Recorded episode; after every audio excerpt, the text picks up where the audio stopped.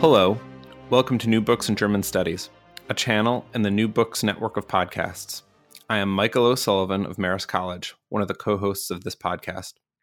Today, we are very lucky to have Professor Dagmar Herzog as a guest. She is the Distinguished Professor of History and Daniel Rose Faculty Scholar at the City University of New York Graduate Center, and author of numerous publications. Today, we will discuss, discuss her most recent book, entitled Unlearning Eugenics Sexuality, Reproduction, and Disability in Post Nazi Europe. This book appeared as part of the George L. Mosse series in Modern European Cultural and Intellectual History with the w- University of Wisconsin Press in 2018. Hello, Dagmar. Welcome to the show.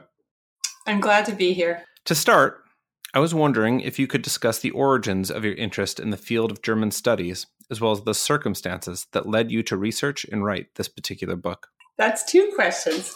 Okay, the short version of the German studies answer is that originally I'd gone to grad school at Brown to work with Joan Scott in French labor and gender history. But then I became really interested in taking up the deconstructionist and post structuralist ideas she was working out in the 19th century French context and seeing how they helped me think about 19th century German history. So my first book was on um, the Badenese revolutions of the 1840s. But anyway, the dissertation slash first book was called Intimacy and Exclusion, concerned the dilemmas of liberalism in the face of a rising religious right of ultramontane Catholics, who specifically used sexual innuendo and anti-Semitism for political gain. And then the unexpected consequences that that had for Jewish rights and for women's rights and then my second book shifted to the 20th century, but took up a lot of the same themes. So, Sex After Fascism took up those questions of sexuality, anti Semitism, theology, morality in the context of Nazi and post Nazi Germany, asking why the lessons of Nazism and the Holocaust were worked through in the realm of sexual politics. And arguably, Unlearning Eugenics is a kind of sequel to Sex After Fascism. So, to answer the second part of the question, um, I have found these amazing primary sources in the context of another project. Um, it was Christian theologians, Protestant and Catholic, surprisingly, who advocated for abortion rights in the 1960s and 70s. And then I didn't really know what to do with those sources. They were just remarkable, but I ended up reading more in the 60s and 70s about the abortion debates. And then, as in Sex After Fascism, I ended up asking again about the conflicting so called lessons that were drawn from the Nazi past and the Holocaust. And in the case of Unlearning Eugenics, the lessons I was asking about have to do with the lessons of the so called euthanasia murders. that is the mass murder of 200, or if you count the killings in the occupied territories, actually 300,000 individuals with psychiatric illnesses or cognitive disabilities. And those murders are ones that scholars now see as the quote trial run or first chapter of the Holocaust of European Jewry. And I look at the conflicting consequences over the course of the post war decades for disability rights on the one hand and women's reproductive rights on the other. Uh, so you open your book with the following sentence Few topics raise problems of precarious citizenship and dilemmas of moral argument and legal strategy more powerfully than the impasse currently evident across Europe between women's reproductive rights and disability rights. So, this first statement uh, incisively summarizes the point of departure for this book. So, I was wondering um, can you elaborate on what is meant here and the argument uh, that you develop in the introduction? Can you elaborate on that as well? So, across Europe, both West and East, and indeed, remarkably, the phenomenon is now coming to the US as well in North Dakota, Indiana, Oklahoma, and Texas.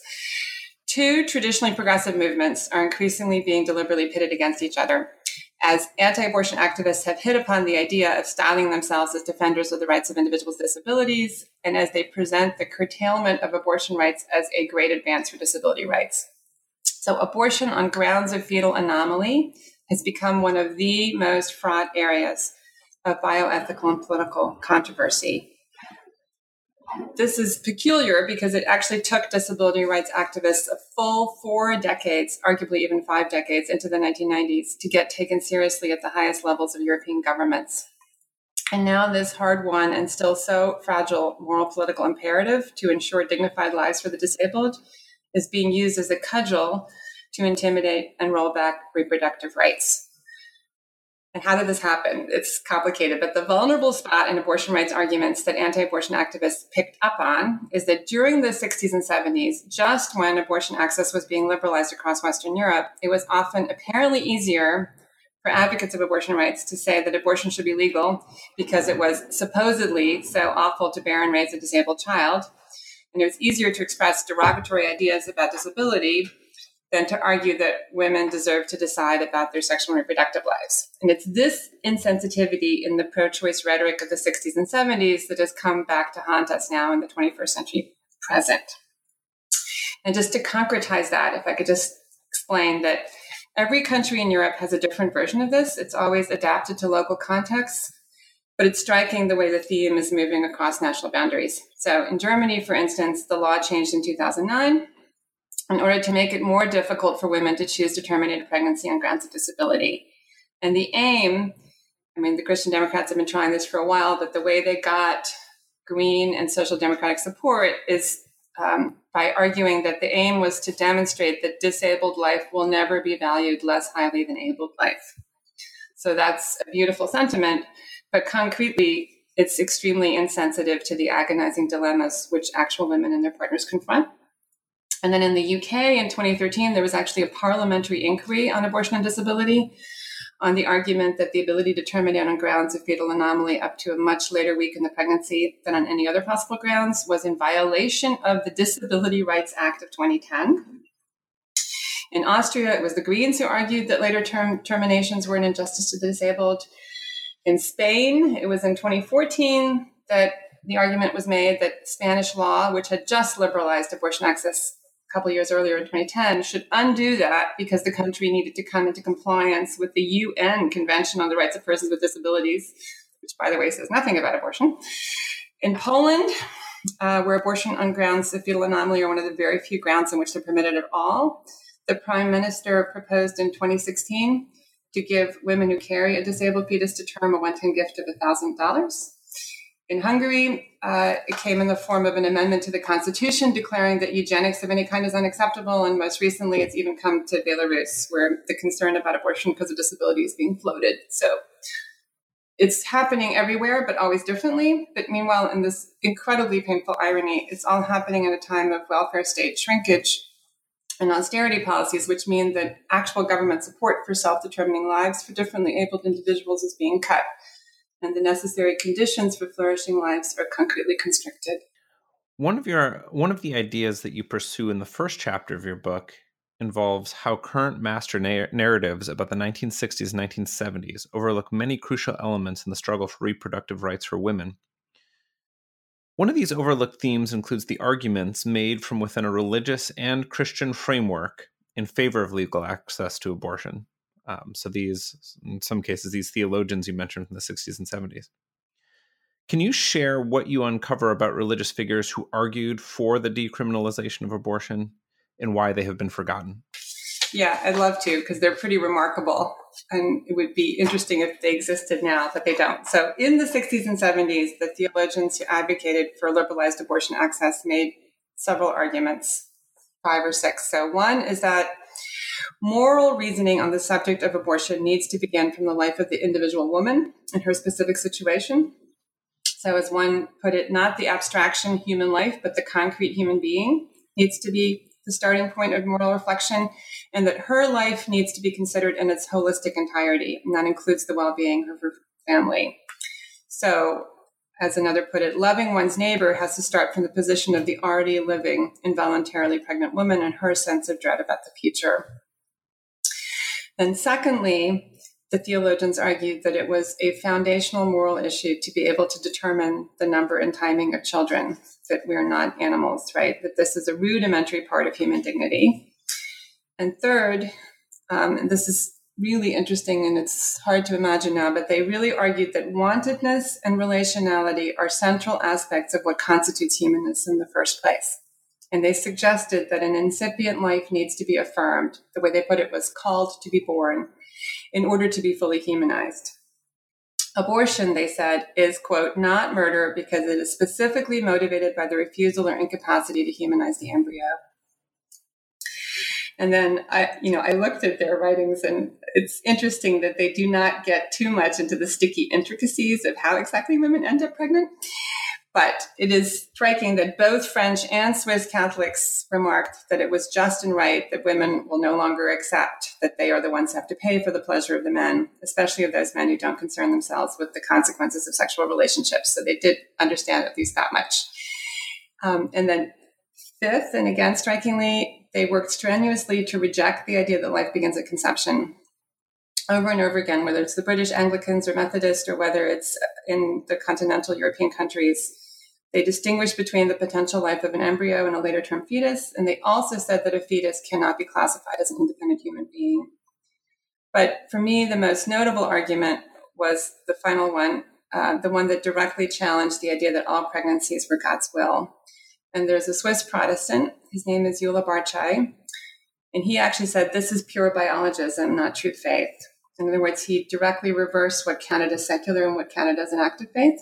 So for him to treat God as the origin of a conception that was caused by male ineptitude or irresponsibility or by technical failure like a slipped condom or diaphragm was in his eyes, quote, not only grotesque, but actually blasphemy and simply incompatible with Jesus' teachings. Now, that's pretty elaborate theological thinking, and the, it's a really good question why they've been forgotten. One of my findings is that hostility to women's sexual and reproductive self determination is by no means confined only to the religious. There's been an aggressive rollback against women's rights growing in strength globally in the last 10 to 15 years, and plenty of the arguments are made explicitly in secular, not religious terms. And on the other hand, I would say also that much of what is presented as religion these days is hard to separate from right wing nationalism and racism. So, social justice oriented versions of Christianity, just like of Judaism or Islam, have always had this small, contrapuntal, embattled presence within the traditions. And in the 60s and 70s, those were stronger strands. So, 60s and 70s within Christianity were a time of tremendous interest in liberation theology. And it's easy to see that a leftward turn more generally helped the churches to rescue the reputation of Christianity that had been so tainted by its association with Nazism and other fascisms. So, one of my hopes in bringing these creative figures, these embattled contrapuntal figures from the 60s, 70s back into view, is that it'll help us see that religion per se is not the problem in our present. It's about what kind of religion we have, right? And um, I include it's hard for people who are only listening to this. I urge you to look it up. A beautiful artwork of The Last Supper by Rauf Mamedov, M A M E D O V. It's um, painting, photographic painting of Jesus and the disciples all being portrayed by individuals endowed with Down syndrome to make an emphatic point in favor of liberation theology. Yes, and the there are a lot of illustrations in this book, so it really um, uh, it really is a important part, you know, very important part of the text, I would say, or very important part of the the, the book. Um, okay, so uh, just moving on then. Uh, the first chapter of the book is also crucial to your thesis about how eugenics often became prominent in rhetoric that surrounded efforts to de- decriminalize abortion. Can you provide an example or two of how abortion and disability became linked? Yes, so the theologians did argue that abortion on grounds of disability was moral. In other words, they in no way romanticized the difficulties of being disabled or of loving and caring for someone who has a disability, but they were not as derogatory and nasty as many other proponents of liberalized abortion access.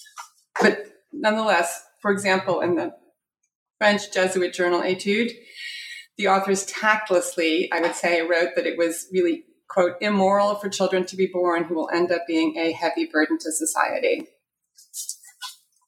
Hostility to the disabled, though, it's worth pointing out, is not invented by the Nazis. It pre existed them and it continued on after them, right? And it existed in all countries, even though the Nazis radicalized it in the extreme and coercively sterilized, you know, close to 1% of their own population and murdered as I've said, in cynical hubris, 300,000 more, precisely the most vulnerable people. So, in fact, the ones killed were the most cognitively challenged, the ones unable to provide labor, but instead requiring the labor of care from others. But what I learned is that these horrific excesses did not, as we now in the US might naively think, make negative attitudes toward the disabled uncool in the post war era. On the contrary, popular hostility to the disabled, and this was not true just in Germany, but also in France and Switzerland and Italy and England and everywhere else.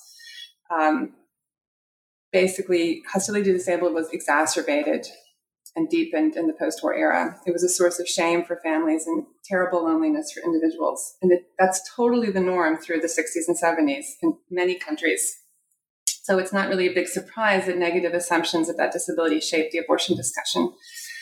Um, I mean, this is hard to put into words, but you know, a, a disability negative argument for abortion rights seemed strategically effective in its moment. It provided a kind of end run around people's ambivalence about women's sexual freedom.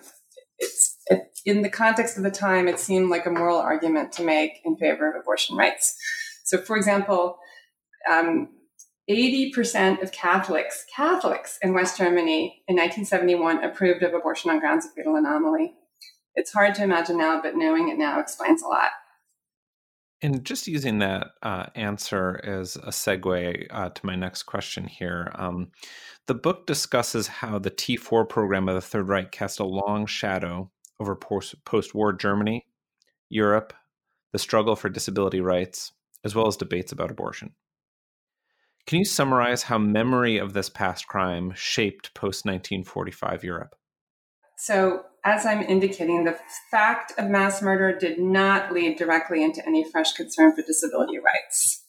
On the contrary, and shockingly, many of the perpetrator doctors enjoyed great popular support and had very bright post war careers. Meanwhile, the West German government found lots of excuses not to give recognition or pay reparations to the coercively sterilized and individuals with disabilities were hidden away either by families or in often very repressive institutions and denied self determination. So, I mean, this has just taken me a long time to figure out, but it was really an enormous achievement that took until the 1980s to bring disability rights into view. And it involved a three way cooperation of first, self advocates, and those include survivors of the coercive sterilizations the Nazis, family members of the murdered, and individuals in the so-called radical cripple movement. That was their self-definition, Krüppelbewegung, people who had polio or in other ways muscular dystrophy, or some of them were the uh, children who had been born with truncated limbs because of the thalidomide scandals, but they were physically disabled. Secondly, there were historians, and strikingly, many of them are independent scholars outside of the formal academy two of the most important are the independent scholar Ernst Klee, who wrote this path-breaking book in 1983 about euthanasia in the NS state. And the other is the feminist historian Gisela Bock, who in 1986 wrote the first major study of the sterilizations and explained also to the Bundestag, where she was called to testify that the abuse of the disabled was part and parcel of Nazi racial policies and deserved to be treated just as seriously. And then finally, the third um, constituency is the Just Born Green Party, which took up the cause of the so called forgotten victims, including the victims of sterilizations. So those three, the self advocates, the historians, and the Green Party, put justice for the disabled more centrally on the political agenda in the 80s in Germany, but also in other nations, disability rights activism, aside from veterans, of course, grew only very, very slowly, and it took into the 70s to get going in the form of self advocacy groups and until the 80s and 90s to get any results politically. And really, I mean, this is shocking, but it's important. Strong public commitment to memorialization is totally a 21st century, post turn of the millennium thing. The Bundestag did not repudiate the Nazi sterilization law until 2007.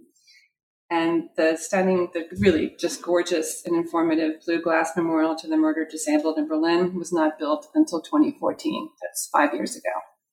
And uh, that answer is, is, a nice example of something I think you do well in the book, and that's how you take uh, you know case studies out of Germany, but then kind of extrapolate and demonstrate how that's part of these larger European-wide trends. It's a confusing story. It was hard to figure out, you know, how things happened the way they did. So, in any case, in the second chap, uh, the second chapter of the book explores an event known as the Singer Affair in West Germany during the 1980s. Can you describe the debate surrounding uh, Peter Singer and what is exposed about the relationship between disability rights and women's reproductive rights? Yeah, thanks for that question. It took me some time to understand why disability rights activists would eventually lend their support to the idea that abortion on grounds of fetal anomaly was immoral. Because coming at this from an American point of view, that's not a foregone conclusion. I mean, history could have gone in a different direction. It is possible, I contend, ardently to defend and promote disability rights and still find termination of pregnancy on grounds of disability morally acceptable. So, to just take a contrasting example, Israeli disability rights organizations say it is both, quote, important to prevent and important to support. So, they think it's okay to abort on grounds of disability. But of course, when someone's born who's disabled, of course, we're going to pour all the love and care we can into that person. But that's not what happened in Germany. So the second chapter homes in specifically on West and then United German discussions to explore how, um, conversely to the developments of the 60s and 70s, this new appallingly long delayed, but now finally there, insistence in the 80s and 90s on a more positive attitude towards disability would end up having adverse repercussions on women's rights to abortion access. So I ultimately learned how feminists within the radical cripple movement, while emerging from the new left, for a multiplicity of reasons, came in the course of the 80s to advocate a particular position that demanded women's right to abortion access on any and all grounds except on grounds of fetal anomaly. So the very existence of those grounds, the so-called eugenic indication, was considered in and of itself a sign of unacceptable, profoundly immoral hostility to the disabled. And I traced how this compromise position, all abortions are okay except for this one kind, first articulated by this tiny minority of left leaning women, came to be after the collapse of the Berlin Wall and the absorption of the former East into the Federal Republic, the law of the land under conservative Christian democratic auspices.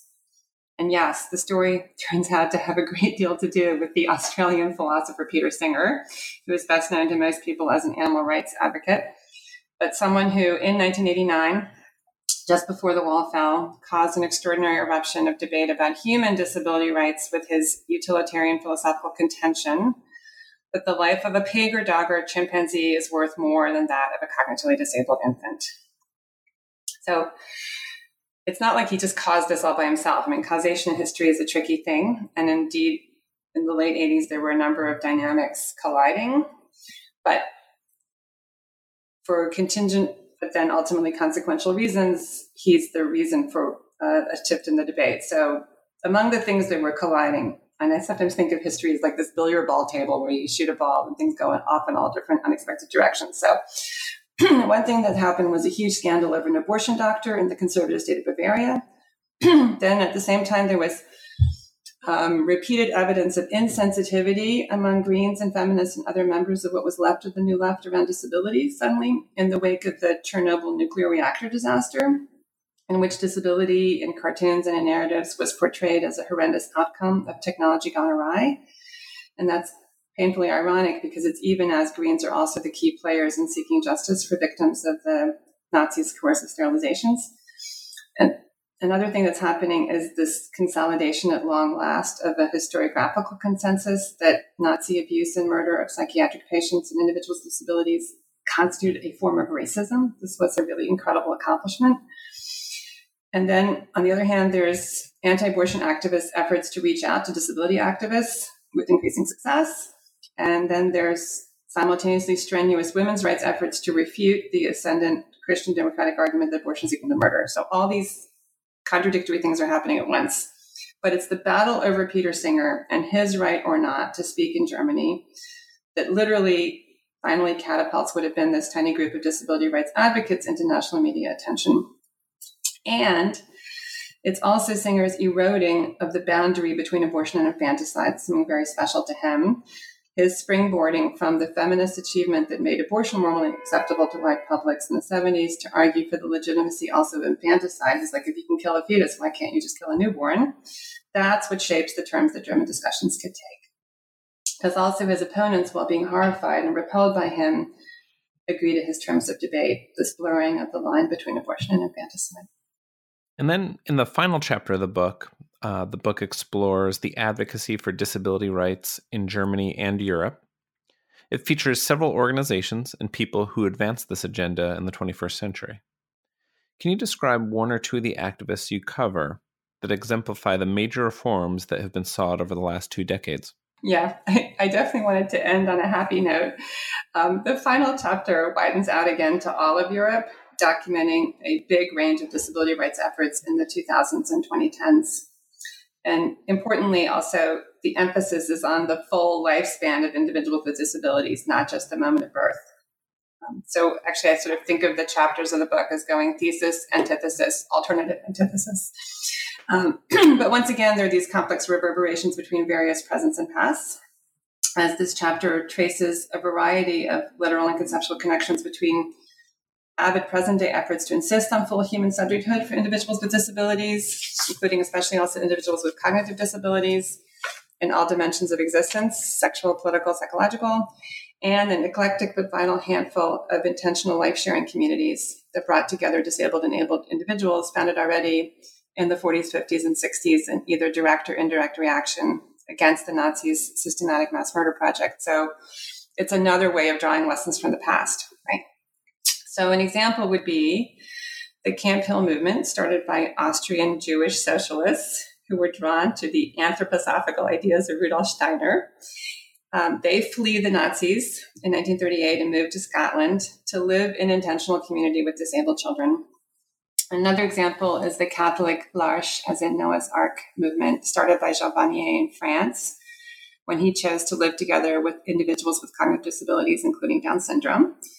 And both of these, both Camphill and L'Arche, are now globe spanning movements encompassing several hundred communities, but they were both developed in reaction against the Nazis. But I'm also deeply moved, for example, um, by the work of a man named Duncan Mercieca in Malta, the smallest of the European countries, who builds on a contrapuntal strand of radical possibility within the psychoanalytic tradition. It's exemplified by the leftist Lacanian Felix Guattari, most famous as being the co-author of that counterculture classic of the 70s, Anti-Oedipus, but someone who in the 60s and 70s lived in community with individuals living with schizophrenia at a clinic called La Borde in France. And Guattari inspires Mercieca. What does Mercieca do? He's an educational specialist. He works with children who have what is called PMLD, in other words, profound and multiple learning disabilities. They often have IQs that are unmeasurably low. They have no standard means of communication. These are the people that Peter Singer thinks don't even count as persons, right?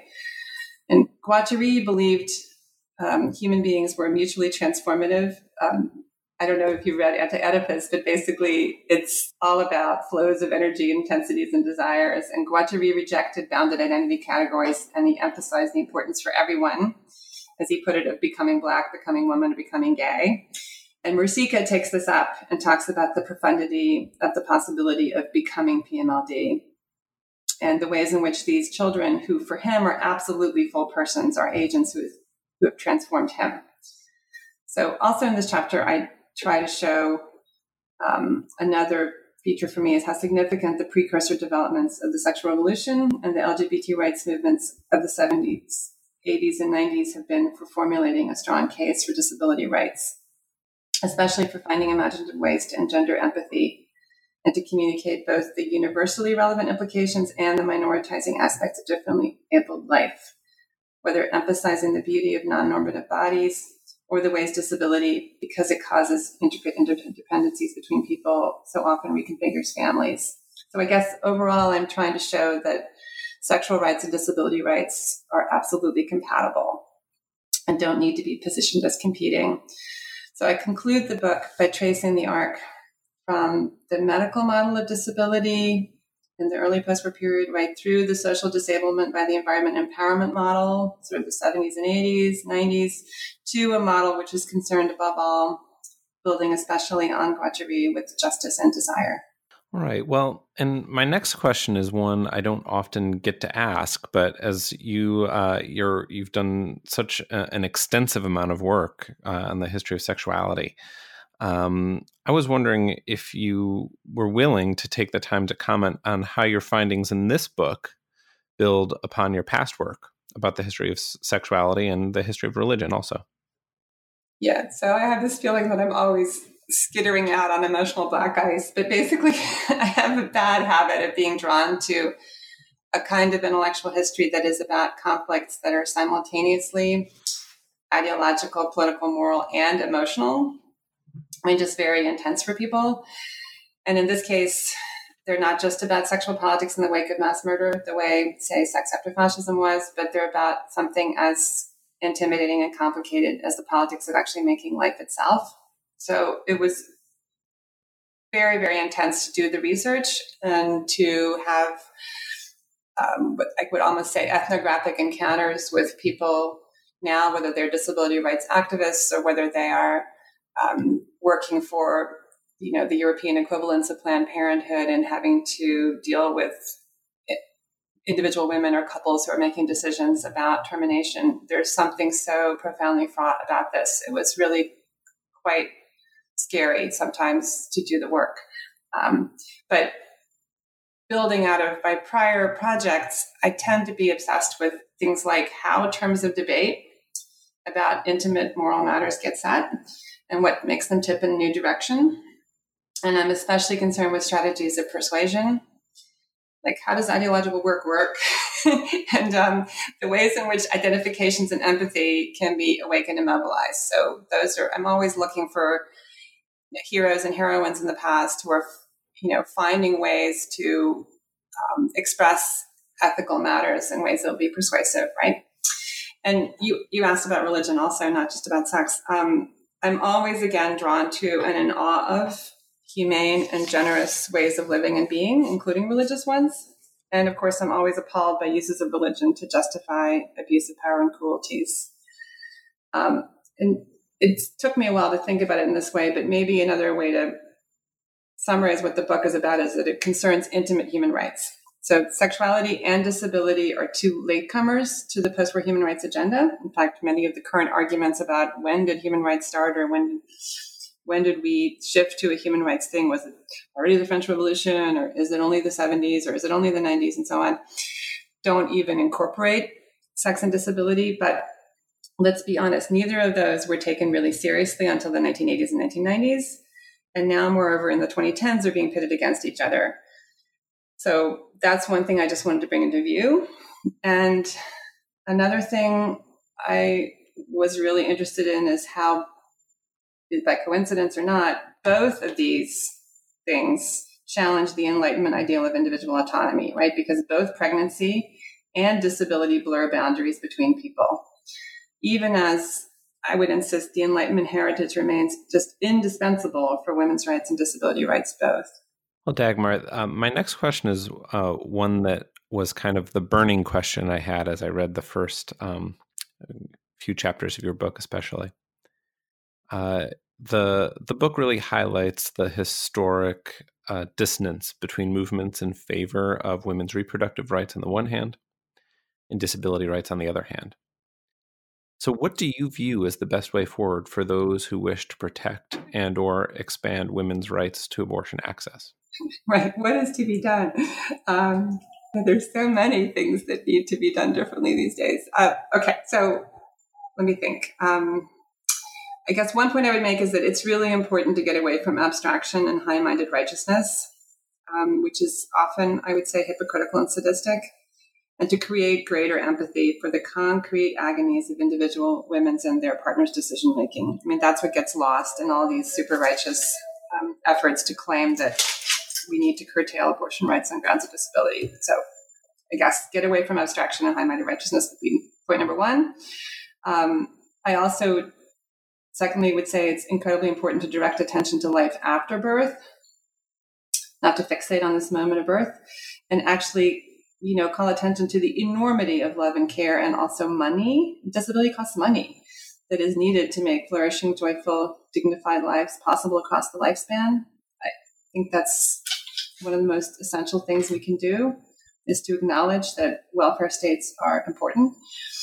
And the third thing, and I guess I mentioned this earlier, um, is you know the importance of identifying heroes and heroines, just giving voice to that precious handful of individuals who articulate ethical positions that are under attack but are that are really important. And so, looking for people who can argue that defensive disability rights can coexist, indeed must coexist, with support for individuals and couples making their own choices about whether to terminate or now with the new technologies, whether to use pre-implantation diagnostic testing or whether to carry to term. It's hard for Americans to imagine, but in Europe, there's a lot of ambivalence about pre-implantation diagnostic testing. There's a lot of worry that this is somehow Nazi to choose between different um, fertilized eggs, that that's somehow already terribly eugenic and scary. So key examples for me that I highlight in my book that I just want to bring to a wider public are an amazing woman in the UK named Jane Fisher, who runs a national telephone hotline that helps couples with total openness to whatever their outcome will be, but helps them to make the decisions that are right for them after they receive a diagnosis of fetal abnormality. So she's very important. She also testified in that UK parliamentary inquiry on abortion disability um, very sensitively and differentiatedly. And another person I bring into view is a man named Luc Recordon, who's a Swiss politician who is himself disabled with Holt-Oram syndrome.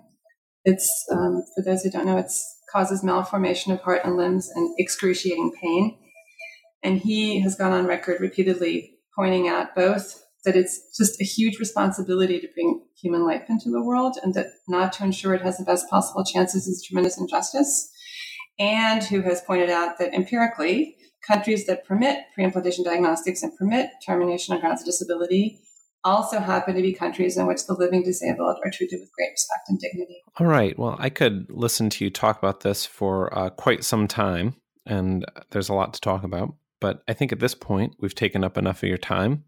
And I'd like to end their interview with the typical new book's final question What are you working on now? Aside from getting ready for the new semester, batches of new students. Um, yeah, so I'm co editing an anthology on sexuality and colonialism with Chelsea Shields at UC Irvine or Routledge. I'm very excited about that. And I'm also writing the introduction to the translation into English of a 1978 book by the radical Swiss psychoanalyst Fritz Morgenthaler, who is a fascinating figure. He was the first European analyst since Sigmund Freud to say that homosexuality is not a pathology and to develop just wonderful, subversive, generous ideas about what he called, quote, the sexual as a guerrilla force in ever uneven battle with the dictatorship that has already formed sexuality. And uh, he was an ethnologist who also, in addition to being a psychoanalyst, he conducted what he and his um, cohorts called ethno psychoanalytic conversations, sort of at the border of anthropology and psychoanalysis in decolonizing Mali and Cote d'Ivoire and in Papua New Guinea. he was just a remarkable person. So that's another big task. But the major project involves um, the one that I was brought to through the unlearning eugenics thing, which is involves burrowing even more deeply into this dark hole of the euthanasia murders, looking specifically at what has been called the broken resistance of the Christians who sought valiantly, but ultimately in most cases failed to stop the killings. And then also exploring the long climb out of that abyss and the lesson making and rethinking, and ultimately the development of a disability liberation theology and way of being. Well, uh, your level of productivity and research is always quite staggering. But uh, thank you for for sharing those. All those projects sound really interesting, and hopefully we can have you on the show when some of those start to come out down the line. That would be great. So, uh, well, thank you for giving us your time and for being on the show today, Dagmar. Thank you so much. Well, that's it for uh, today on New Books in German Studies. We are uh, a channel in the New Book Network, New Books network of podcasts. My name is Michael O'Sullivan, and our guest today was Dagmar Herzog. We discussed her recent book, Unlearning Eugenics Sexuality, Reproduction, and Disability in Post Nazi Europe, published by the University of Wisconsin Press in 2018. Thank you for tuning in, and we hope that you will continue to listen.